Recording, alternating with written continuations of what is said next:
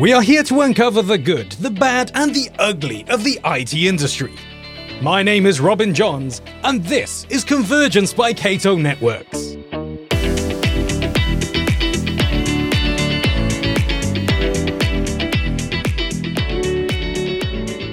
We're in the middle of a significant transformation regarding the way we produce and consume, thanks to the digitization of the manufacturing process.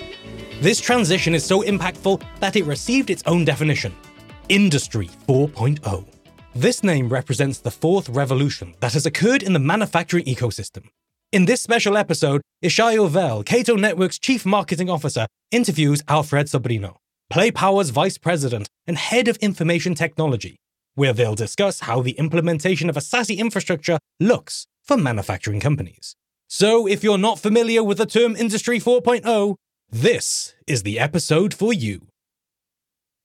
It is a pleasure to welcome to our podcast Alfred Sobrinho. And I'll ask uh, Alfred, who is a, a veteran IT manager, to introduce himself, his company, and a little bit about his career and what brings him here. Alfred, welcome and please. Hello, Yishay. Good morning or good afternoon there. And uh, very happy to be on the show. My name is Alfred Sobrinho, and I am the Vice President and Head of Information Technology for PlayPower. And PlayPower is a family of brands that are the world leaders in premier recreational equipment, anything from commercial, outdoor, and indoor playgrounds, shade structures, site amenities, floating boat docks, we build it. And one of the great pleasures of working for PlayPower is we get to work with kids because all our products are focused on our kids. That's amazing. How long have you been with PlayPower and um, what you typically do uh, kind of in your daily job? Yeah, I've, I've been with PlayPower. I came on board, it's been a little over three years, and it's been a great journey of lots of, you know, I like to look at challenges as opportunities PlayPower grew through a legacy of acquisitions. So that's why it's a family of different brands that have come together. And like any entity that has grown through acquisitions, me as the head of IT and the leader of the technology function had to come up with ways to unite all those disparate technologies and bring things together, right? Simple things like having a single email system, having a coherent cybersecurity posture, having a single business system, etc. So my day to day is uh, I'm obviously having to focus on the strategic functions with technology. And this era here, post COVID and all through COVID, has been a great opportunity for CIOs and technology leaders, where pretty much companies are literally depending on IT as the glue to keep them together as they work remotely, as they work with this model of connect from anywhere, anytime. So a lot of my day is strategy, but also having come up through the ranks, started my career as a developer. I like to get into sometimes problem solving and solutioning with my teams, both my my apps dev team as well as my infrastructure team. And uh, there's never a dull day. Wow, that's uh, it's pretty amazing. Actually, uh, it will be very interesting to uh, learn more later about how you integrate acquisitions from an IT standpoint and obviously how SASE helped there.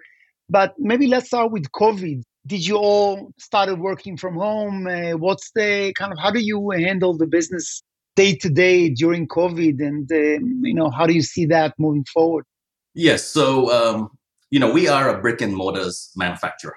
Most of our facilities are in rural areas. We have uh, plants that manufacture steel and resin products because a playground is primarily a steel frame, you know, with a lot of beautiful additions there in terms of the aesthetic appeal.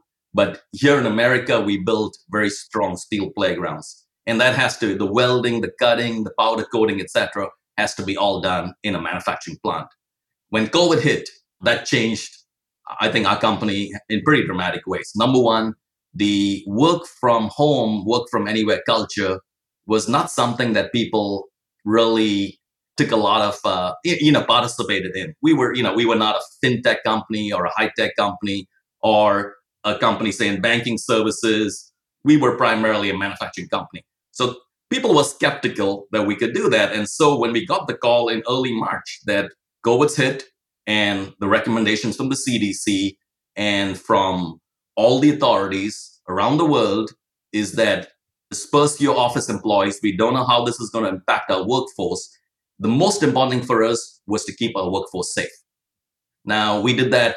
Obviously, the people in the office and the non manufacturing staff, the non shop floor staff, we had to disperse within a short period of time all over our manufacturing plants and offices and send them remote. This is where I can say I'm very grateful to Cato because if we had an on prem VPN infrastructure backbone, it would mean suddenly ramping up VPN connectivity and running around and putting these VPN concentrators and stuff like that. With Cato, with your VPN on the cloud, that was a big game changer for us. We were able to leverage a large number of additional VPN accounts very quickly and get people connected in a secure way through the Cato cloud with that VPN connector and send them on their way to work remotely. So that was one of the big things. We also, you know, put in all the social distancing and safety me- measures like masks and sanitizing your hands and temperature checks, wellness stations, etc., in the plants because those people we cannot run a welding machine remotely yet. I say yet because that's coming soon, right? I mean, with Industry 4.0 and the fourth industrial revolution. So, along with the change to work from home, work from anywhere, connect from anywhere at any time, there was a big surge in cybersecurity attacks. This was a great opportunity for people out there, adversarial bad actors who saw people who are now not connected within the physical walls of the office and all the edge protection that you have in a corporate location and are working remotely. And we saw a big spike, not PlayPower, but in general, the world saw a big spike. And you're pretty aware of that being one of the premier security vendors out there. That is where having a SASE solution with the layers there and all the embedded security offerings in a box. And I, you know, I think the beauty of, of SASE is the simplicity, being able to leverage that pretty quickly and keeping our workforce safe, building security in, because the last thing we wanted to do when the whole company is pretty much working on the IT backbone and the IT infrastructure is to have a cybersecurity incident. So it's twofold there. Oh, wow. It's actually pretty amazing description. In Cato, we decided to adopt the slogan ready for whatever's next. And we adopted it shortly before COVID hit, not after. And then COVID came and said, okay, ready for whatever is next. Whatever is next is pandemic. You know, how do you adjust the working conditions, the workforce, the uh, work from anywhere, all this stuff? And I think it's a very good example, which actually outlined uh, extremely clearly. You mentioned Industry 4.0. Can you give me your version of it? It's kind of a term that I heard, but I'm not in the manufacturing business. What does it mean from technology, from digital, from maybe from process perspective, how does an Industry 4.0 company look like? Like everything else, there's different levels of maturity and capabilities as people pursue Industry 4.0. It's what we're calling the fourth industrial revolution. As you know, the first industrial revolution was when man kind of harnessed the wheel and tool making, the Iron Age, right? The Stone Age and the Iron Age that kind of you know, stretched over several hundred years. And I would say that that helped civilization. Industry 2.0 was mass production, the assembly line. You know, Ford is a great example of that with its automated production line. Industry 3.0 is something I didn't live to Industry 1.0 and 2.0, obviously, but 3.0 was we were all in the forefront with the internet age, right? And that was that stretched for about 20 years. And then Industry 4.0 started early in the century, in, in the uh, 2000s. And the way I perceive Industry 4.0 is the great game changer with all these great compute, network, and storage capabilities out in the cloud. So companies can leverage things like artificial intelligence, machine language, robotics, RPA for back office processes, robotic process automation, which is nothing but automation, analytics that you've never had before with data science, and uh, a lot of other capabilities to have what's called smart factories, right? So what are we doing?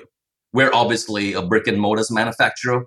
We cannot aspire to be, you know, manufacturing something like, you know, silicon wafers, for example, right? That could be highly automated.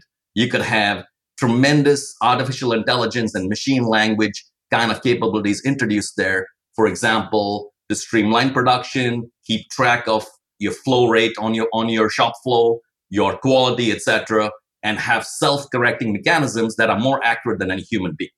So what we are doing is obviously we're looking at from nuts and bolts, connecting our key machine components on the shop floor to the internet, the IoT and the OT strategy, right? So operational technology, Internet of Things, our laser cutters, our welding machines, we're able now to sense directly from the shop floor what is a cycle, a weld cycle. You're closing the welding arc and you're opening it, that's a weld cycle. We can correlate those to actual productivity, right? That's a good example.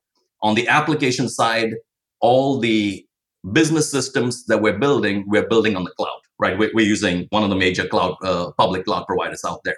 What that gives us is the ability to quickly build something without having to go and buy infrastructure and scale on demand, right? If I see a lot more activity during my busy season, I don't have to buy additional capacity just for a short period. I can dial it, right, on demand. Data science, uh, we've started our foray into that, right? I mean, you guys use that a lot for your MDR offering, but a machine language program can mine large amounts of data in a very quick period of time very accurately, find patterns, etc. It's been adopted by the security world. We're adopting it to make good decisions, our decision making, right? So those are some of the key examples that I perceive as Industry 4.0. In a nutshell, it's the digital acceleration, and everybody you hear this buzzword, right, about digital capabilities. Okay, great. Um, obviously tied in many ways, uh, actually, to some of the trends you talked about, like Industry 4.0 and the high automation or intelligent automation of processes, uh, which obviously require networking, security, and other types. How do you see SASE? I mean, I won't get into the analyst definition. It's really more what is the set of capabilities and values that you would expect from anyone who comes to you and say, I have a SASE for you? What would that be? What are the things that you find key in SASE? Yes. So the kind of definition I would come up with is literally it's security in a black box, right? As things have evolved, you know, DevOps was a big movement of uh, a few years ago, and now it's evolved to DevSecOps, right? You want to build security into all your IT offerings. You want to build security into all your capabilities, and SASE plays a critical part in that. What it does for me is I don't have to go and have a large information security team and bring in networking specialists, firewall specialists, and people who have very specialized skills to manage a wide suite of products. SASE brings that all together in a box for me, and it's natively architected for the cloud. The box is just a paradigm for the physical Cato connector there, right? The sitting connector sitting in my data centers, but it's all running off the cloud with all the reliability and scalability of the cloud. But it's bringing my firewall, it's bringing my IPS, IDS services, my NGAV services, and we've also subscribed to your, we came on board initially and then soon saw the value. We were one of the early adopters of your MDR service. So we adopted that too. So our detection and response, we were running a traditional SIEM. And like everything else, you don't have enough hands and you don't have enough people to monitor that 24 by 7 by 365. So it was pretty easy realization that the traffic is all passing through the Cato cloud. You guys can monitor that much more effectively without being intrusive, be able to, you know, using AI ML, mine our, our network traffic, look for patterns, plus also keep up with all the the RBLs out there and and the authoritative sources to identify, you know, threats, right? And the NGAV layer is nice, you know, it's another protection. And security is all about layers, right? The more locks you have on your door, the stronger the the barrier to entry, right? So that's my, you know, in a nutshell security in a box, natively cloud based, brings all this together. You don't need a lot of special skills to have a good cybersecurity posture. Okay, it's very interesting. You know, in the market, and we actually work in the market along those lines, there are people that really focus on SASE as a security offering. Others talk about networking and security. We actually think about it as two sides of the same coin in the sense that you need strong connection to the cloud very reliable, very resilient connection. in order for security to be effectively delivered, right? So you have all the smarts, but if your connection is poor, then you're going to have issues. And as a person that runs uh, kind of plant operation tend to be mission critical. They work sometimes 24 7. They, uh, you know, you don't want any downtime. So availability seems to be a key element in a SASE story too. Uh, but obviously, security is an essential component as well. So you mentioned some of the challenges you had prior to the SASE deployment, uh, such as the skills challenge that many security leaders talk about, they need to hire different skills, uh, deal with different tools, etc. Is there any other challenge or any other business requirement that you had from the business or from your own towards that deployment, or was it really uh, security based, security centric? Yeah, you bring up a really good point, Yishay. So, you know, we like a lot of people out there who've uh, migrated to SASE. Obviously, we were trying first and foremost to solve for the plethora of multiple MPLS connections that we had to maintain, right? And working with a multitude of telecom vendors. So yeah, SASE was a game changer there, but there's a lot of networking products out there. There are a lot of SD-WAN providers, right? So we we had already made the decision that we wanted to go SD-WAN and make that migration from MPLS to SD-WAN. But just having SD-WAN was not enough. Again, we wanted a fully integrated service that also had managed services capabilities. Coming back to one of the challenges, since we're a brick and mortars manufacturer and we have facilities in areas where getting telecom connectivity may be difficult, getting uh, MPLS, right, can take a long time sometimes because depending on the area, there are certain vendors out there, telco vendors that are more dominant. They have backlogs and you know requests to to provide capability. SASE allows us to just deploy, you know, a regular fiber internet connection and then, you know, have a socket that provides security pretty quickly. The other big thing was that it helped us solve for, right, was the ability to connect as we, if we made an acquisition or we added uh, facilities to, you know, basically we're in a busy season now, we need to have an additional warehouse, etc. We could quickly connect those facilities very quickly and respond to business needs quite easily rather than waiting for a longer period of time to get connectivity the traditional way. So that's that's a game changer. And in terms of the business requirements, one big thing for us, our leadership, we have we have great leadership. Our CEO is visionary. He's a strong supporter of technology. This concept of bringing all the brands together as one PlayPower.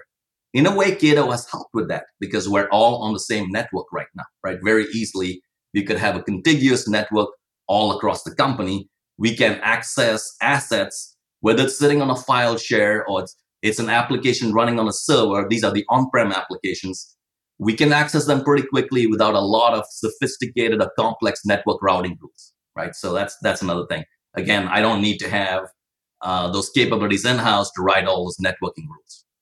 Got it. It's uh, pretty amazing. We actually have seen this theme of unification. So we have other customers that eliminated four five firewall brands just because they bought like four companies a year for seven years. So imagine 30 acquisitions, each one did their own decision, what they will buy, different types of equipment, etc. And the need to streamline and standardize all of that was it was basically a manageable kind of situation. So I don't know if you have that in the business because you're very senior, but did you actually have to justify the SASE decision to your executives? Or basically you said, okay, this is the direction we need to go, let's do it.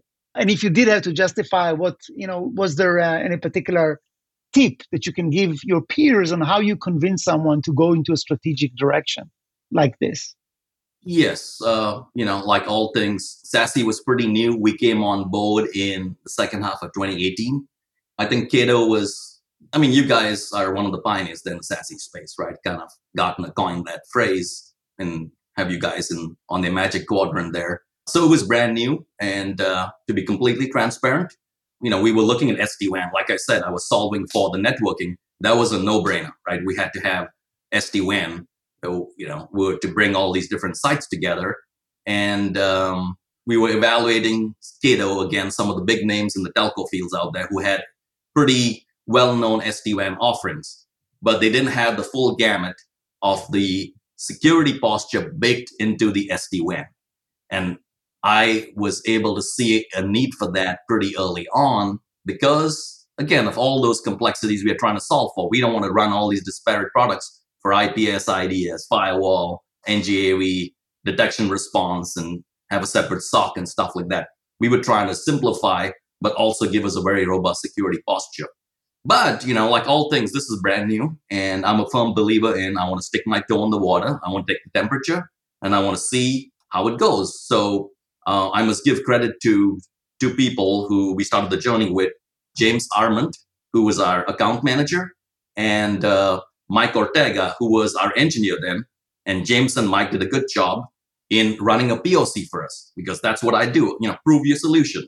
So we did a proof of concept. We were in the middle of moving one of our locations physically from to a new plant and a new office space.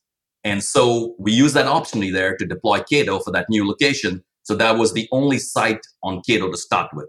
And then I think we had like a 60 or 90 day POC.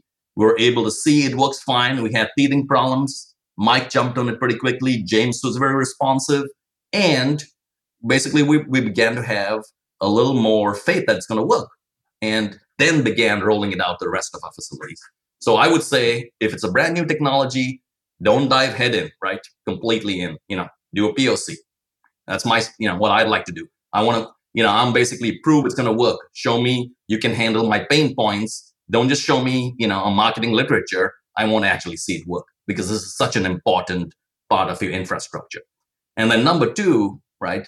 It was pretty easy for me to make the case because here I am, I'm uniting and unifying all these different disparate products into a single offering. And I'm able to, to provide a, a single pane of glass that to view my security posture across all my all my locations, both physical as well as people connecting remotely. Got it. Yes. Uh, well, uh, first of all, thank you for being uh, an earlier customer Right now, uh, we have uh, just over 800 customers with the 9,000 locations on the service. And obviously, SASE uh, is an emerging category, and the early adopters play an, you know, an immense, uh, immensely important role for vendors that are trying to be innovative and disruptive. Kind of the journey of Cato is really about all simplification, automation.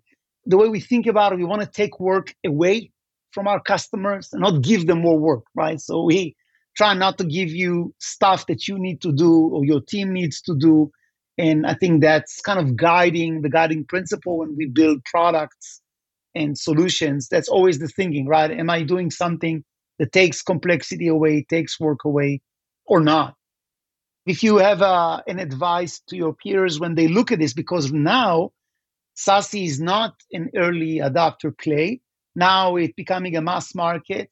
Everybody is looking at it. So you gave some tips like SD-WAN is a good first step, but we also need security. We need to put it together. Anything else they should be looking at, think about uh, with all the different uh, vendors uh, basically claiming SASE, how should they sort them out? You're absolutely right, Yishay. I mean, it's matured now as um, you guys blazed the trail there and people saw value. And if you look at the market right now, there's a lot of players out there. And what do they say, right? Imitation is the best form of flattery. Some of the major names have got into SASE space. I would say what we do is when, when we're doing an analysis and we're doing a vendor comparison is we look at capabilities, right? That's the first thing. So compare capabilities in each of the areas that are important to you because every company has different needs, right? I mean, you have the basic cybersecurity and connectivity needs, but you may already have, for example, you know, a monitoring service like an MDR offering may not be a high priority for you. You may already be having a global delivery capability for like a SOC, etc. And look and see number one, what are your top five areas of concern that you want to bridge? What gaps you want to bridge? And then do a side by side comparison of the leading providers out there on those capabilities, rate them, right? And then obviously do the cost benefit analysis because at the end of the day, you got to go and sell this for funding, right? So if you do that with in the SASE market, I'm pretty sure, I'm hoping, right, that Cato still comes out head over shoulders with the competition, but that's what I would do, right? it was an easy decision for us because there were not too many people then there, but we still did that because we looked at going SD-WAN and bundling these security services on top of that, right? So it was it made it um, a little easy for us to do an apples to apples comparison. Now you have a lot more choice, and so you know, do the same thing. And one more thing, Yishay, is I'm a big believer. People at Cato ask me for references. Uh, you know, I'm pretty happy. That's why I'm here today on the show, right? And I want to stay a satisfied customer, continue to have good customer satisfaction and customer service. That's the other thing. Ask for customer references and take the time to talk with them because it's always important to hear directly from an end customer what is their experience with the service. Great. As first, thank you very much. The way we actually compete in the market beyond capabilities is what I call architecture, meaning how we deliver the capabilities. As you said, we can layer them on top of something in terms of layering, pile them up in boxes if we're a telco, or we can build them in. So our approach is we build it in as opposed to pile it up. And that's part of what creates the value, right? So it's the fact that you don't have to worry about it. It's simply there. It follows you everywhere. It protects everybody in the same way, etc. So we're actually getting close to wrapping up, and um, I want to thank you for all the insights so far. I think it was extremely clear and very uh, kind of eye-opening. I think definitely for audiences that are not familiar with the, the topics we're covering. Is there any one more tip that you want to give? The peers doesn't have to be around SASE; can be anywhere, anything uh, on career, on work. You know, what is the one thing that you think is like something that really helped you along the way, and you want to share it uh, so people can learn? Yeah, so I would say a couple of things, right? Number one, COVID has changed the information technology world. Technology will never be the same again. Technologists now have come to the forefront with the ability to provide digital capabilities quickly and respond to market challenges. As an IT person, what I strive for is to make sure all my IT projects are closely aligned with the corporate strategy and the business strategy. You know, I never go and talk IT. Hey, here's the cool new thing, and I want to do it, right? It's always make the business case related to a business function. This is how it's going to empower our sales team sell more. This is how it's going to empower our operations team manufacture more efficiently in a secure way. Right? So that's that's my my philosophy. IT is just an enabler of the business, right? We're a service organization.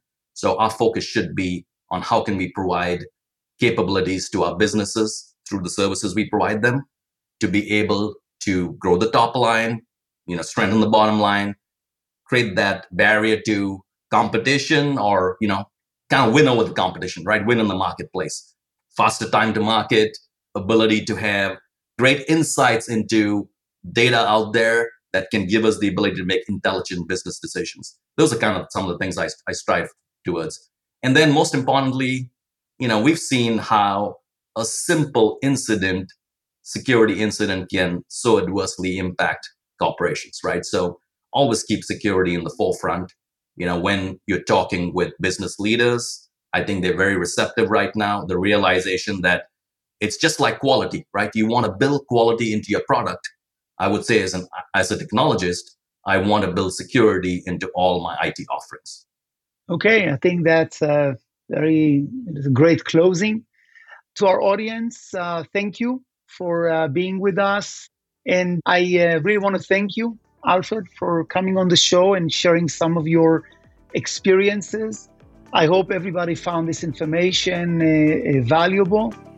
If you enjoyed this uh, episode, uh, be sure to subscribe to our podcast so you're notified when a new episode is posted. Rate and review this podcast and share it with your colleagues. I want to thank you uh, again uh, for being here and have a great day. Thanks, Yishay. Appreciate the opportunity. That was all for our episode today. I hope you've come away feeling a little more educated and empowered. In case you've forgotten, I'm Robin Johns, and you've been listening to Convergence by Cato Networks. Don't forget to hit subscribe, and I'll see you next time.